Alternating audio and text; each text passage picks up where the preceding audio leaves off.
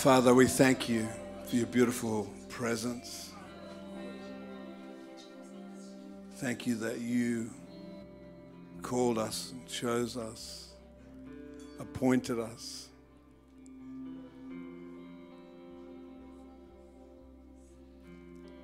We praise you, God.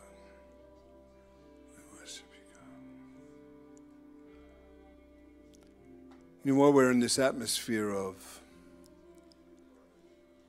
um, faith, and uh, we are going to spend most of tonight just opening up to what God wants to say to people individually and also to um, the whole church. But I, I do want to pick up on a, a, couple of things I sense prophetically. Um, uh, is it Charlie and Isaac? Where, where are you guys? Um, can I say over you, um, you're going to have a blessed house, a house of hospitality, a, a house that is filled with grace, filled with favor. Uh, you know, um, they say in the Lord of the Rings how uh, I think it's Rivendell is like the the last homely house, the, like the really the place that everyone wants to hang out. Uh, I think that's going to be part of your gifting you know, that, that everyone wants to come to your place in the end. And it's like, you know, um, but it's actually a gift. The Bible speaks about as a gift. Um, and you'll have space and time, but I just want to declare blessing over your household and real grace over you. Um, so you've made some great choices, and God's going to really honor them. And um, so be blessed. Amen. Give them another clap.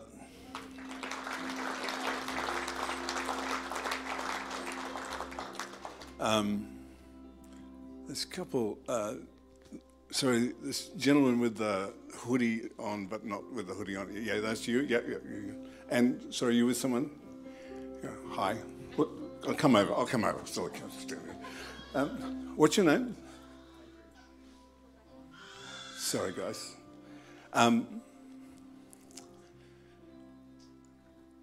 I just had a, a, a picture of you building brick by brick, brick by brick, building, building, brick by brick. And it's like, um, I, I just had this real sense of favor on you. Um, it hasn't actually been easy. You've navigated through some difficult times, especially in the last three years. There's been um, some tests of faith, and and um, there's also been a little bit of hurt relationally. But I just want to declare over you that God sees you, knows you, and He's called you. He's, he's bringing you through something, into something greater.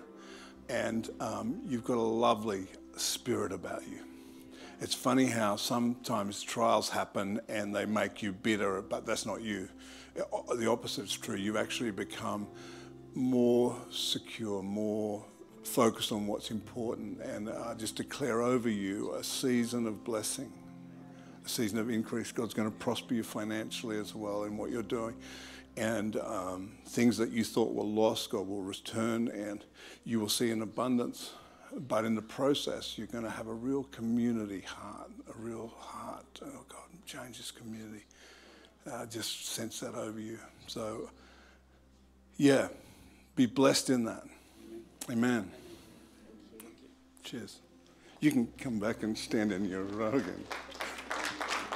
Um, you know, Ben and Amy asked me to reach out, you know, and prophesy over people that aren't Christians. So, Ben and Amy, if you could come up on the platform, today would be a great day to become Christians. And, and no, just come up here quickly. Hudson is can party on with the baby whisperer down there. Uh, my wife is a baby whisperer. yeah.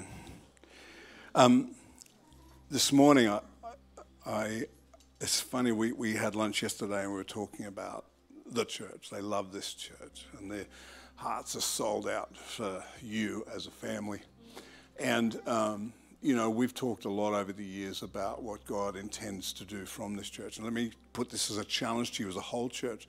Can any good thing come out of the mountains? uh, other than Nathan Cleary. Uh, anyway, that's, that's personal. Um, you know, I, I've always been conscious of the reach of this church into the mountains, you know, and, and to even to the inner west. You know, there's a there's a whole calling I think that's been on this church to care for churches and, and other locations beyond here. But this morning I felt like God is actually reminding you about the flow. The Bible says, "I look to the mountains. Where do my where does my help come from?" And I, I felt like like this morning there's there's a, a, flow, and the word over you guys is go with the flow. It's not going to, you know, there are some times you've got to go against the flow. But I just want to declare over this church right now, go with the flow. There is a flow, but it's it's actually from the mountains to the city, and and and I, you know, as much as it would be easier to do stuff elsewhere. The great unreached mission field in our nation right now is Sydney, actually, by far the least number of churches effective to, to population in, in all of Australia, by far. And, and I just wanted, you know, I know I said to you, you can chill out, but I kind of felt like a bit, you will go with the flow. There's a flow coming from this mountain down the hill and into, and it won't be timing, there'll be timing to everything. But God's going to give you favor, an opportunity and, and a sense of mission because it's not just about Sydney, it's about a flow from the mountains to the world. There is a missional calling that was always on this church that is God is continuing to stir up. It starts in the local community, but it goes from there Jerusalem, Judea, Samaria, and the uttermost parts of the earth, even New Zealand, for example. so, so there is a, a real flow that I believe is coming. And you won't have to create it. That's why I can say I can go with it. You don't have to create it. It'll, it'll, there'll be a flow to it. Um, and in fact, you'll know when it's real wrestle, horrible, awkward thing, it's not the time. But when there's a flow, there'll be a, just a, an incredible joy in it, a natural progression, um, and there's going to be uh, a divine flow because out of the flow of the Holy Spirit that comes with that, God's going to birth a whole bunch of new disciples, new leaders, um, new, new families into the kingdom of God. Because that's what's on you. I just want to declare this over these guys that they walk with an apostolic mantle as much as they don't want it. They didn't ask for it. I just believe God called them to it. And, and this house is not just a local, local church, it is an apostolic church. And that's why, can I say this? When I walked in this morning, the prayer in this room was so powerful. Why is that? It's not for no purpose, it's for the purpose of God. There is a purpose that God is restirring, reconfiguring. Okay? It's like, can I say this? Too many Christians in the West right now are like James Bond martini believers. They are shaken but not stirred. We should be stirred but not shaken. And so I just want to say this to you. This is not just their calling, it's our calling. It's us. It's like the family of God. I'm, I'm the crazy uncle from up the road, and I'm like just dropping in to say hi. I'm like just here to stir you up by way of remembrance that God has called you and He hasn't completed yet what He's begun. Is this okay? So, can you pray for these guys? Because, you know, this is not an easy gig. The spiritual weight of carrying responsibility and also trying to follow after Kevin Brad is just tricky. I'm joking. Father, I just thank you for these guys. What, what amazing, amazing leaders they are. And I thank you for your commissioning over them. And I declare prophetically a flow from the mountains to the sea, from the, from the mountain to the rivers, to the, just an incredible divine flow of your anointing and your purpose and your glory and your goodness and your grace. Thank you that your kingdom will come and your will will be done in Jesus' name. And if you believe that, I want you to say amen. Amen. amen.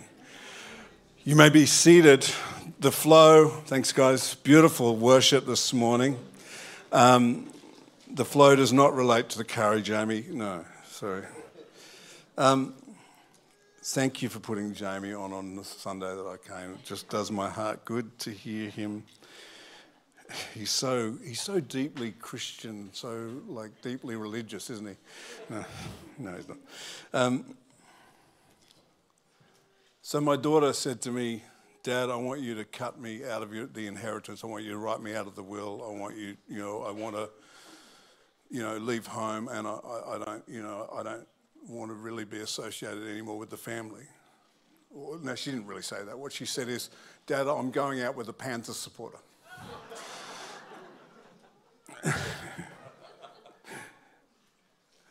uh, sorry. How many Panther supporters do we have here? I want to chat to you this morning about how to become unshakable unshakable. Turn to the person next to you and say, unshakable.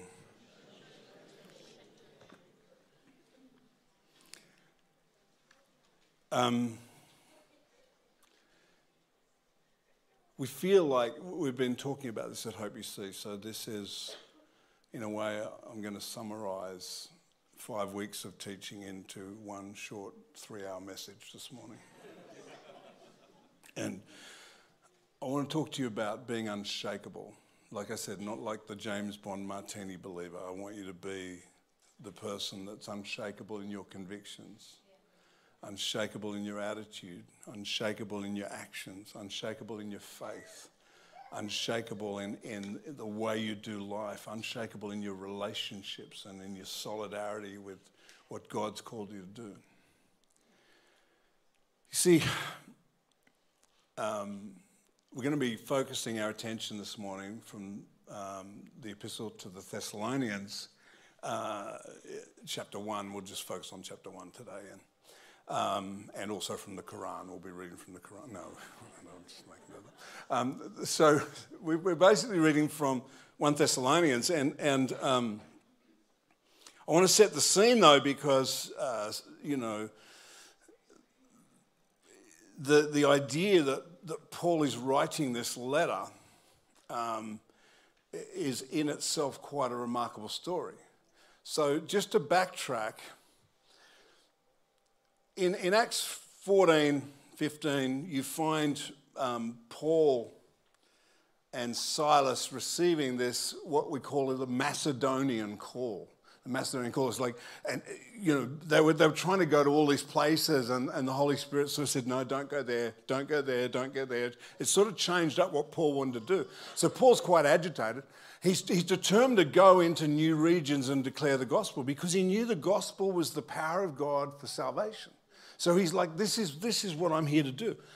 And, and of course, what happens is they get, he has this dream about this Macedonian guy saying, Come up here and help us. And so he goes, Right, uh, that's what we're doing. So they, the team go, go off to, to um, northern Macedonia. Uh, but before they get there, they, they go to Philippi. In Philippi, they, they get the very first convert in Europe, um, lady named Lydia. And she actually becomes an incredible story in herself. She becomes a supporter of the whole mission of the church. So, so out of that process, though, he winds up getting arrested. Paul and Silas get arrested. They get put in jail. You know the story probably um, in Acts 16 that they're in jail and, um, and they've, they've been beaten terribly. So they're in agony. I don't know what you're like in pain. Anyone here really good with pain? Who, who has someone in their family that doesn't cope with pain well as a bit of a sook? yeah. So, so um, you know, I'm, I'm super tolerant of pain. No, I'm not, I'm not at all. Anyway, um, no one would ever know I was in pain.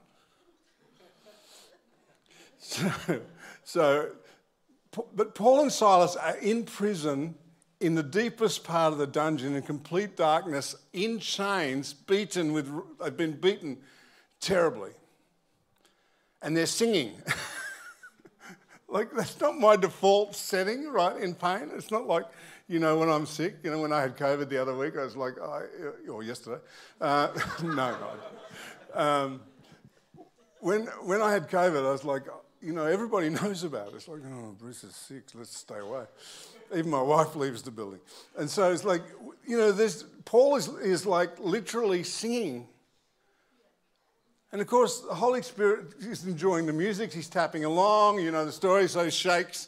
And, and the whole prison, every door breaks open and every chain gets taken off. And, and so, but what I've always been amazed by what happens next because Paul and Silas are in darkness, right? And the, the, the jail warden, who, the guy who's imprisoned them, the guy who stuck them on the wall, is about to commit suicide. And Paul, from complete darkness with a word of knowledge, says that Do not harm yourselves. We are all here. And so the guy literally, you know, the rest of the story is that the whole family become Christian, like literally transformed. He bathed the wounds, probably of the guy he healed, uh, he hurt in the first place. So Paul was in a very shaky situation, literally. An earthquake is a very unstable moment to share the gospel, but he does. The earthquake literally did not shake Paul's faith. It didn't shake Paul's foundations, but it shook the foundations of everybody else. They, in the end, the leaders of Philippi kicked them out of the city, basically. And, and so Paul and Silas move on ultimately to Thessalonica. They, they, they arrive there. They only have three weeks before the mob that basically had been persecuting them everywhere else winds up and stirs up the crowd and attacks them. So they literally planted this church within three weeks and, and shared their faith every day, every night. Within four weeks, they're gone. Now, I want you to think about that for a second.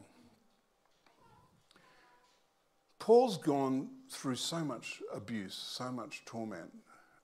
And sometimes we think he's like superhuman, it doesn't affect him. But I promise you it did. When Paul wrote this letter to the Thessalonians, he was writing from Corinth.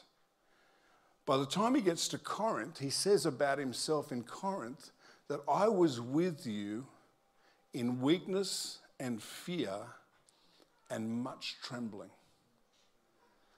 Why am I telling you that? Paul has gone from being beaten, he was stoned in another city, like Lycaonia.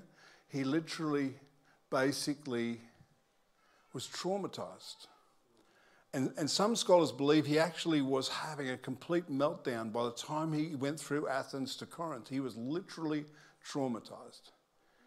That's why the Holy Spirit turns up to him in Corinth and says, This is a safe place. I have many people in this city. And he stayed there for 18 months. Why? It wasn't just to plant the church there, which is what he did, it was also to restore his soul. He was in weakness and fear and much trembling. That's a picture of, I think, post traumatic stress. Why am I saying that to you? All of you go through things that will shake you. But underneath that, there is a core of you that is meant to become unshakable. Whatever can be shaken will be shaken. Come on, whatever can be shaken, let's not be naive about that. Who feels like our world is completely stable and harmonious and peaceful at all times? I mean, my household's not like that, let alone the world, let alone our political leaders. There is no solution to a spiritual problem in a political um, outcome. There's no social victories possible for a spiritual problem. That's why God will allow this world to be shaken until we are shaken to our core. Because whatever can be shaken will be shaken. Jesus said it a different way. It's not my favorite scripture. It's not a promise I love to claim, but I promise you it's a promise that is going to apply to all of us. In this world you shall have, in John 16 he says this, in this world you will have trouble tribulation, trials, temptation, tests. Who's any students here? Any students that you know of? Um, how many of you love tests? but here's the thing my wife is a teacher. She, when she sets a test, when she oversights a test, she's not hoping, she's not wandering around the classroom going, gee, I hope you fail hope you fail. I really hope you all fail. It's not, that's not her intention. If she's taught you well, the, the idea of the test is that you will succeed, that you'll qualify, right? The, the purpose of the test, I, I wish I'd remembered this during my HSC. I, was, I, was, I, missed, I must have missed that day. the test wasn't to destroy me, it was to qualify me. God's not allowing tests in your life to destroy you. He's trying to qualify you. He's trying to give you a victory. He's trying to give you a credential. He's trying to give you authority. He's trying to move you forward into your purpose. This is okay. So you would be unshakable. Denzel Washington says that, you know, if the devil's ignoring you, it's not a compliment. Come on, because our, our default thing is, oh, I just want everything to be peaceful. Well, what does that mean? If there's no battle or challenge or trial in your life at all, then you, you know that's not peace, that's kind of more like death. You and I are called to win battles, to have victory, to overcome things. As much as we wish it was not the case, we have battles to fight, victories to win. And, and I want to remind you that the Apostle Paul had peace, but it was an internal peace. There wasn't a lot of peace around him, but there was a lot of peace within him. Okay. Is this making sense to you? Okay. So, so there's the background to the whole story of the Thessalonians. And I want to talk to you about trials. You know, Joyce Meyer says the most wonderful thing about this. She says, Remember, if there is no test in your life, there's no testimony. You, you are facing tests, and some of you in this room are right in the middle of a test at this moment. And the test is designed to give you a testimony of the goodness and faithfulness of God, the way that God completes what He began.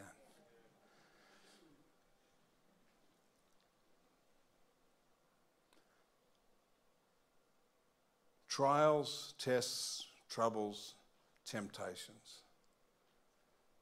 All those lovely T words. I want to give you another word that God's intention is for you. His intention is for you to live in triumph. Triumph. You're in, intended to come through every trial to a place of triumph. And that's, that's why. I mean, I love that this church is releasing a worship EP, and, and I, I, think I, I'm so thrilled that you are. And the songs I heard this morning, so beautiful and well done to the team. Can you give them a clap? That's fantastic initiative. Because it's one of the things that this church is called to do, to, to, to bless the kingdom and to help people to think differently about life. Why do you and I suffer? We suffer partly because we're human. See, one of the most oft quoted criticisms of, by atheists against God is that there is suffering. If there's suffering, that means God must be evil, right? Well, there's no logic to that conclusion. Firstly, you can't even use the word evil if God does not exist, because there is no meaning to good or evil if God does not exist. If, if you're just a random accident in a giant cosmic, uh, cosmic accident where you just evolved by pure chance from an amoeba in some cosmic swamp five billion years ago, then I promise you, you, are, you, are, you have no right to speak about good and evil at all. There's no meaning to that. There cannot be any morality you can find in an evolutionary universe. It's not possible. Every f- proper philosopher knows that. that. That's a ludicrous assumption to say that we can find some proposition that will support the idea that good and evil exist. And to then accuse God of being evil when God is the only source of goodness in the universe makes no sense at all. If there is any goodness at all, it comes completely from God. Or, or no, it's nowhere. In that case, eat, drink, and be merry because tomorrow you die. That's all there is. So the argument that, that somehow suffering means that God is cruel is completely ludicrous. Firstly, we suffer because we're human. We suffer just because we're human. The rain falls on the just and the unjust, and particularly falls in Maitland.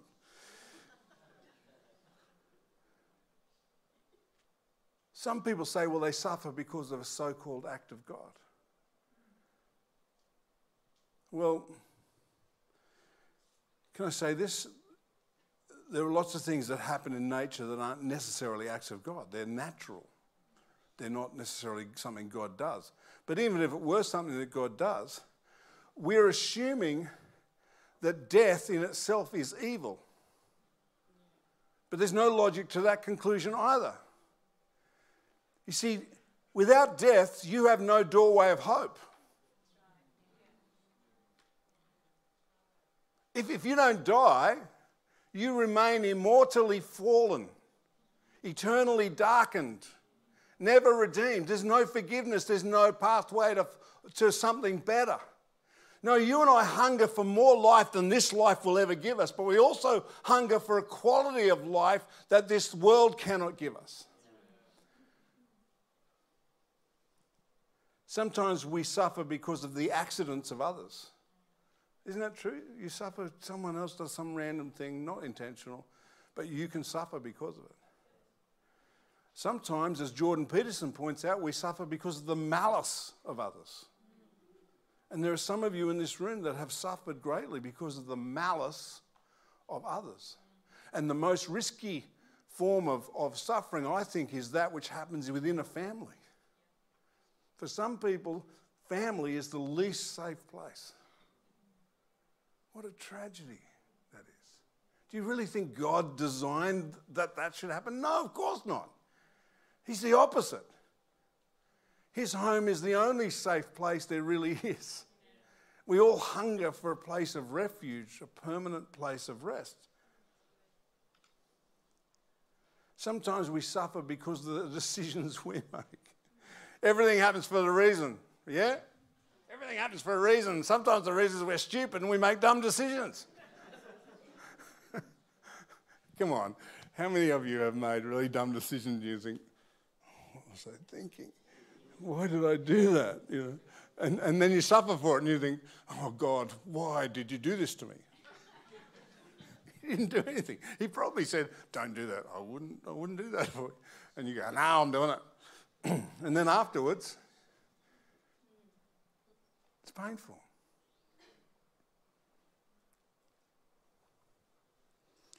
I suppose we better talk about the Bible. Let me read to you from Thessalonians. This letter is from Paul, Silas, and Timothy. Where we are writing to the church in Thessalonica to you who belong to God the Father and the Lord Jesus Christ. May God give you grace and peace. Can I just say this for a second? This church will always be a grace. A grace church. Is there holiness? Yeah, there is. But holiness is not a law, holiness is God's love in action. So this is a grace church, and, and, and so the leadership will always be driven by that sense of grace and restoration and hope. Paul continues, We always thank God for all of you and pray for you constantly. Stop there. Paul had learned to pray without ceasing. Literally, in, he didn't have to you know, book a prayer meeting. He didn't have to necessarily, you know, um, he, he didn't put some, it doesn't describe him having a prayer journal, although he might have. What he does is he prays the moment something becomes topical, he's praying right there. Yesterday, we're praying in the cafe. Why? Because it's the moment to pray. We're, we're having lunch. Let's pray about that. Don't, let's, not, let's learn to pray without ceasing and, and live in that constant sense of God's with us. Like, let's just talk to Him now. He says this As we pray to our God and Father about you, we think of your faithful work. Everyone say, faithful work.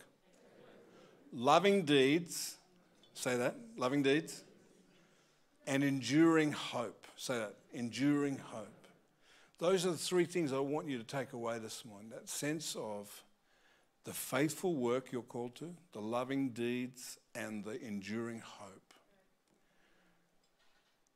We know, dear brothers and sisters, that God loves you and has chosen you to be his own people. For when we brought you this good news, it was not only with words, but also with power, for the Holy Spirit gave you full assurance that what we said was true. And you know of our concern for you from the way we lived when we were with you. Paul was like Albert Schweitzer in this sense. Paul had learned to live with one core principle in mind. Schweitzer, Albert Schweitzer, the founder of the Red Cross, was asked this question What's the three most important lessons you could tell us about how to lead? He said, Number one, example. Number two, example. Number three. Thanks, I just wasn't sure if you were still asleep. Um, live by example. He led by example, he lived by example. But so did the Apostle Paul. He lived by example. He lived out what he believed. He suffered unbelievably for his faith. And in the middle of that, I want to highlight a couple of things. The first thing is this Paul built an incredible team. Everywhere he went, there was this camaraderie, this discipleship, this focus on growth and maturity, and, and, and, and also that they, they had a mission together. The healthy church is an outward focused church. This church is called to do more in the future, and it will be in exactly the same spirit that the Apostle Paul reaches out to establish this church back in the day. It's this sense of we're not satisfied yet. We're going to reach beyond what we currently do. We're going to, we're going to touch more people. We're going to go family by family, individual by individual, community group by community group. We're going to be in the world but not of it, rather than most Christians being of the world but not in it. We are going to be determined, unapologetic about our faith. Can I say this? The world has no clarity at this moment it's incredibly confused. The world is like in chaos. And here we are with the greatest message, the greatest sense of clarity, the greatest hope, the greatest sense of a future, the greatest meaning to life. And, and we, we cannot contain that. See, this, this, this is not, Sunday services is not our goal.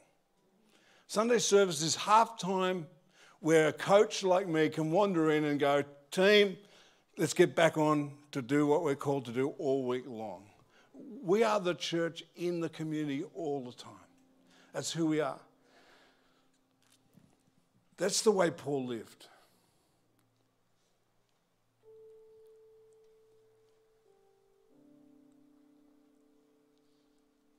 There's so many things I would like to highlight about this. But I want to finish with this. The latter part of this passage says this You received this message with joy from the Holy Spirit in spite of the severe suffering it brought you. In this way, you imitated both us and the Lord. As a result, you've become an example to all the believers in Greece throughout both Macedonia and Achaia. And now the word of the Lord is ringing out from you to people everywhere, even beyond Macedonia and Achaia. For wherever we go, we find people telling us about your faith in God. We don't need to tell them about it, for they keep talking about the wonderful welcome you gave us, how you turned away from idols to serve a living and true God. Let me pause there. At Hope UC, we talk a lot about this. We talk about this idea of everyone is welcome at the table. No matter what your journey, your, your gender identity, your sexuality, your challenge, your, your addiction, your problem, your past story, everyone is welcome at the table. So, in that sense, we as a church are incredibly inclusive. And, and rightly so. This is the way Jesus, I think, would want it. He was a friend of prostitutes and tax collectors. So it's, it's, it's like, it's awkward. But here's the thing the gospel is also both inclusive and exclusive. Why is it exclusive? Well, the last two reasons. I want to finish with this. It's exclusive because, as much as you're welcome at the table, Your idols are not. Oh, what? Yes, your idols. What do you mean? Leave your idol outside. The idol, do not bring your idol and put it on our table. Oh, what? I don't have any idols. Really? Oh. I just bought a lifetime subscription to, to, you know, house and home so I can do up my house so I can turn it into a palace. That's not an idol, is it? really? You can't create heaven on earth. No matter how nice your home is, it will never be everything you want it to be. So let's just get over that and leave that idol at the door. Oh, well, no, I don't have any idols about money. I'm just not giving any away. Certainly not to the church. Well, that's an idol. Yeah, well, you know, I, I, I don't do too much wrong. I mean, okay, I've got a cocaine addiction, but other than that, I'm like, you know, I'm pretty, I'm a nice bloke. Well, leave your cocaine addiction at the door. You leave your pornography addiction at the door. Leave your whatever it is addiction at the door. You're welcome at the table. But there's a process of change that we all go through, and none of us are perfect. None of us arrive. But all of us are called to be in this place where we have an unshakable core. As I close this morning, I want to say this. There are some people in this room, you have battled terribly with anxiety, and some of you have battled terribly with grief. And I'm not going to prolong this time. But I want to say this to you whether you're online or whether you are in this room right now. I'm not going to single you out. I just want to say this about three o'clock in the morning, I woke up this morning feeling that somebody had been given a, a, a really bad report health wise. And they kind of predicted a timing on your life. And I don't know who you are or what that prediction prognosis was, but I felt like, like Hezekiah you turn to the wall, you pray, you cry out to God, and He gives you another 15 years on your life. And I just sense that that there, you know, maybe somebody or even a couple of people, but particularly someone who who need to hear that today. And, and I want you to lay hold of it in faith, because I just I, I woke up very clearly feeling that this morning. There are others here you've battled terribly with grief. I, I want to say this to you as clearly as I can. This is prophetic for you. One of my most frustrating verses in all of Scripture is found in Matthew chapter 5. And I really struggle with it. Blessed are those that mourn. I can't tell you how many arguments I've had with God about that. Blessed are those that mourn. Well, I don't know what you're like when you're mourning or grieving, but I don't feel very blessed. But in the middle of that, can I say this? If you did not love, you would not mourn. If you did not love, you would not mourn. You mourn because you loved. And can I say this? You are the better to have loved. You are the much better person to have loved. You are a much better soul. You're a much better person because you loved. Even if that love was not returned, even if some of your grief is because of the pain that others caused you, can I say this to you? We do not grieve as those who have no hope. Blessed are those that mourn, for they shall be comforted. when you grieve, the Holy Spirit turns up and says, I'm here. And I am your comforter. And that's why you become unshakable.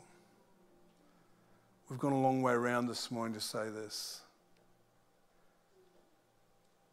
The follower of Jesus, deep in their spirit, has an unshakable, unshakable core because our trust is not in ourselves, it's in Him.